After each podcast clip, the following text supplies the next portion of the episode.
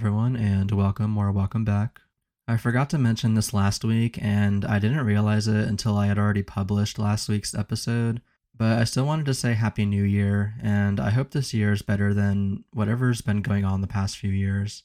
I don't really make New Year's resolutions, and if I did, I never really followed through with them. But I think that I want to try to be more optimistic this year. I've always been a very negative and pessimistic person about pretty much everything. And as the years go by, it's just getting kind of redundant. It's just getting kind of old, I guess, for lack of a better word, because I'm starting to fully realize that it's really not doing me any good, or anyone around me for that matter, and it kind of hasn't really gotten me anywhere. So, if there is one thing that I wanted to change about 2023, it would be to just have a healthier mindset overall. In reality, my pessimistic side tells me that it's the same stuff, just a different year, and I still kind of believe that. But what I can change is my mindset. I can change my attitude about what's happening around me, even if I can't really control it. Obviously, it's not to say that everything will just suddenly get better come a new year or having a new mindset or attitude. There's always going to be baggage. There's always going to be hardships that will carry over regardless. And so I still want to do my part to continue having these conversations about what a lot of us go through. So, for the main topic for today, I want to talk about social anxiety because it's something that I have a lot of experience with, and it's something that I'm still dealing with to this day. I want to talk about what it is, but more importantly, what it isn't, because I feel that there's a lot of misconceptions about what social anxiety actually is. And so I want to do my best to try to dispel some of these myths as somebody who has gone through it and is still going through it. I also want to talk about a couple of concepts that directly relate to social anxiety and also a take that might be a little bit controversial, but with the purpose of helping anyone that may be going through something similar. I think that it's easier to understand what social anxiety actually is by first talking about what it isn't, so that's what I want to discuss first. One misconception that I've come across a lot, one of the most frequent ones by far, is that social anxiety is just being nervous around people or in certain social situations or experiencing occasional nervousness or being shy, but in reality, it's significantly more than that. Nervousness and anxiety is obviously extremely common, and we all feel that sometimes.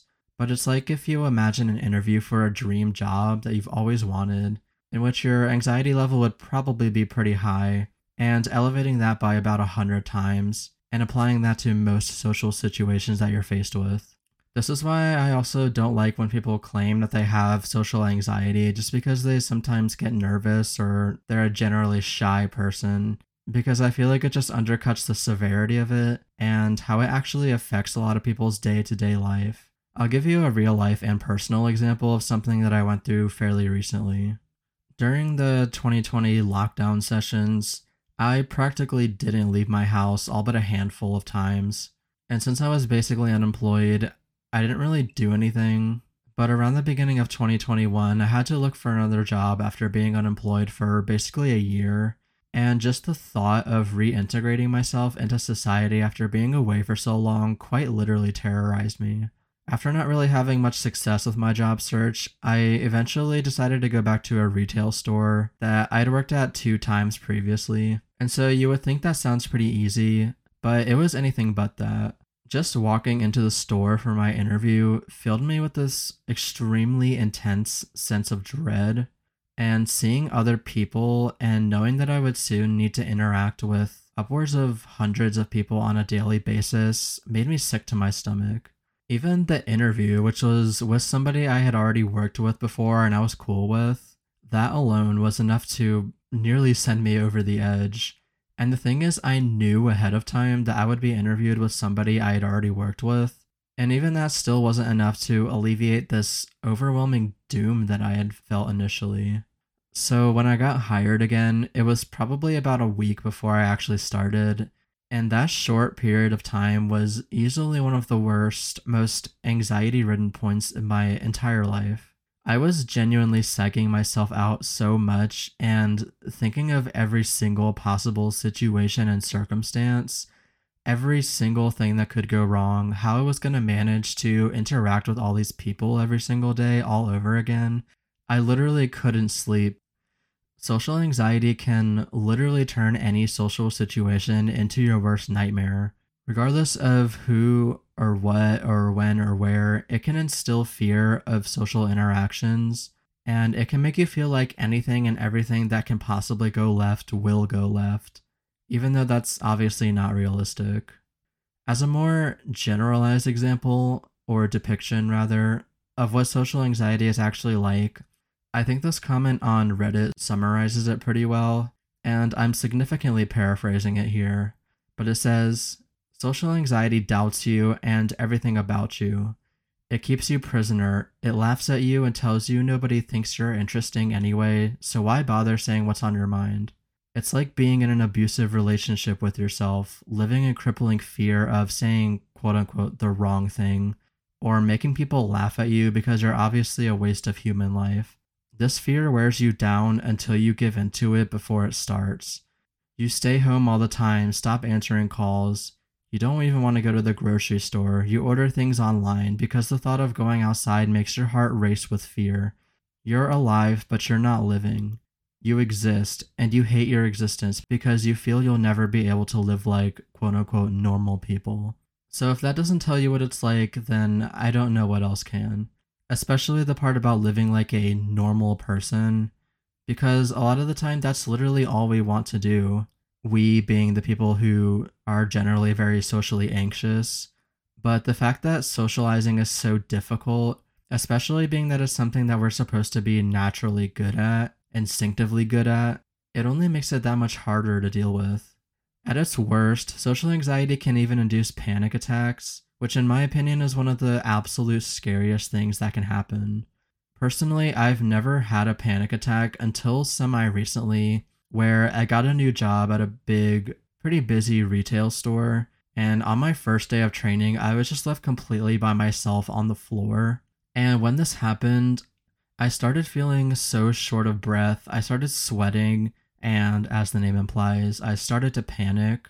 And after spending about roughly 10 or 15 minutes in the bathroom, I just decided to leave and I didn't look back. The most frustrating thing to me is that I've worked retail for so many years at this point, around six or seven years. I've worked tons of Black Fridays and holiday seasons, so it's not like I don't know how to deal with large crowds of people. But I think that it just goes to show that nothing about who you are or your experiences, or really anything, matters when it comes to anxiety and panic. And I genuinely don't wish that kind of experience on really anybody. On a semi lighter note, something that I actually do kind of like when it comes to the discussion of social anxiety is this relatively new concept of having a social battery.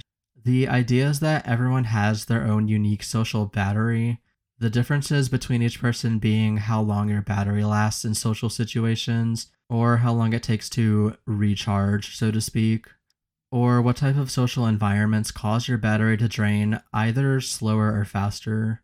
So, when it comes to my social battery, I would say that it doesn't last very long and it takes quite some time to recharge in pretty much any scenario. As an example, when I come home from my 8 to 9 hour retail workday, after interacting with so many people all day long, the very last thing that I want to do is go to any kind of social event or just about anywhere in public, even if it's with my friends or people that I know and it's nothing personal against them. It's just that my social battery drains so quickly, and I need time to let it recharge before I can face another day. It drains even faster though when it comes to any social situation where there's people involved that I don't know very well, or sometimes that I don't know at all, and when I pretty much have to interact with them at some point. I think a good example of this would be something like family gatherings, and this is kind of why I mostly don't attend them and again, it's nothing personal. It's just that everybody has their own limits. And I think that it's a good thing that we're recognizing that our ability to socialize is finite, no matter how social of a person you are. Some people can just withstand a lot more than others. But by acknowledging our own limits and taking ourselves out of situations when that time comes, or avoiding them altogether if possible, we can at least make our anxieties a little easier to cope with. So, when it comes to living with social anxiety and the ways that we can overcome it, I have some thoughts that I wanted to bring up, but I just want to clarify something before I do that. and say that as someone who has lived with depression and anxiety disorders for pretty much a decade at this point, I will be the very last person to tell somebody with a similar experience that it's all in your head, or that it isn't real, or that it's only about your mindset and nothing else, because it's factually not true, and I don't want to get anything misconstrued. What I will say though is that I have notes in my phone that I read occasionally when I'm down or feeling some overwhelming anxiety about something. I try to tell myself that I can and will do the things that I need to do. I try to fill up my time with as much activity as I can. I do all of these things because I want to harbor a more positive mental state within myself. And I know if I put in the work, then it will help relieve some of my worries as a result at least to an extent. Basically, all that is to say, I think there is some truth in that having a more positive mindset can be really advantageous in the long run. I'm not saying that this is some instant solution or something that's going to guarantee any results, but the truth is that it takes effort on our parts, and sometimes we need to help ourselves whether we want to admit it or not. Sometimes all we have is ourselves, and we don't have any choice but to take care of ourselves first. And at the end of the day, we have to take care of ourselves first. But I do genuinely believe that there is a road to recovery for everyone, even if it's a little rocky along the way. As always, thank you so much for listening. You can follow or subscribe to the show wherever you're listening. You can also leave a rating or review if you want to. You can follow me on Twitter at HoldItInPod. And Pod. And if you have any feedback, suggestions, any topic ideas, or pretty much anything, you can email me at holditinpod at gmail.com. But until then, I'll see you guys next week.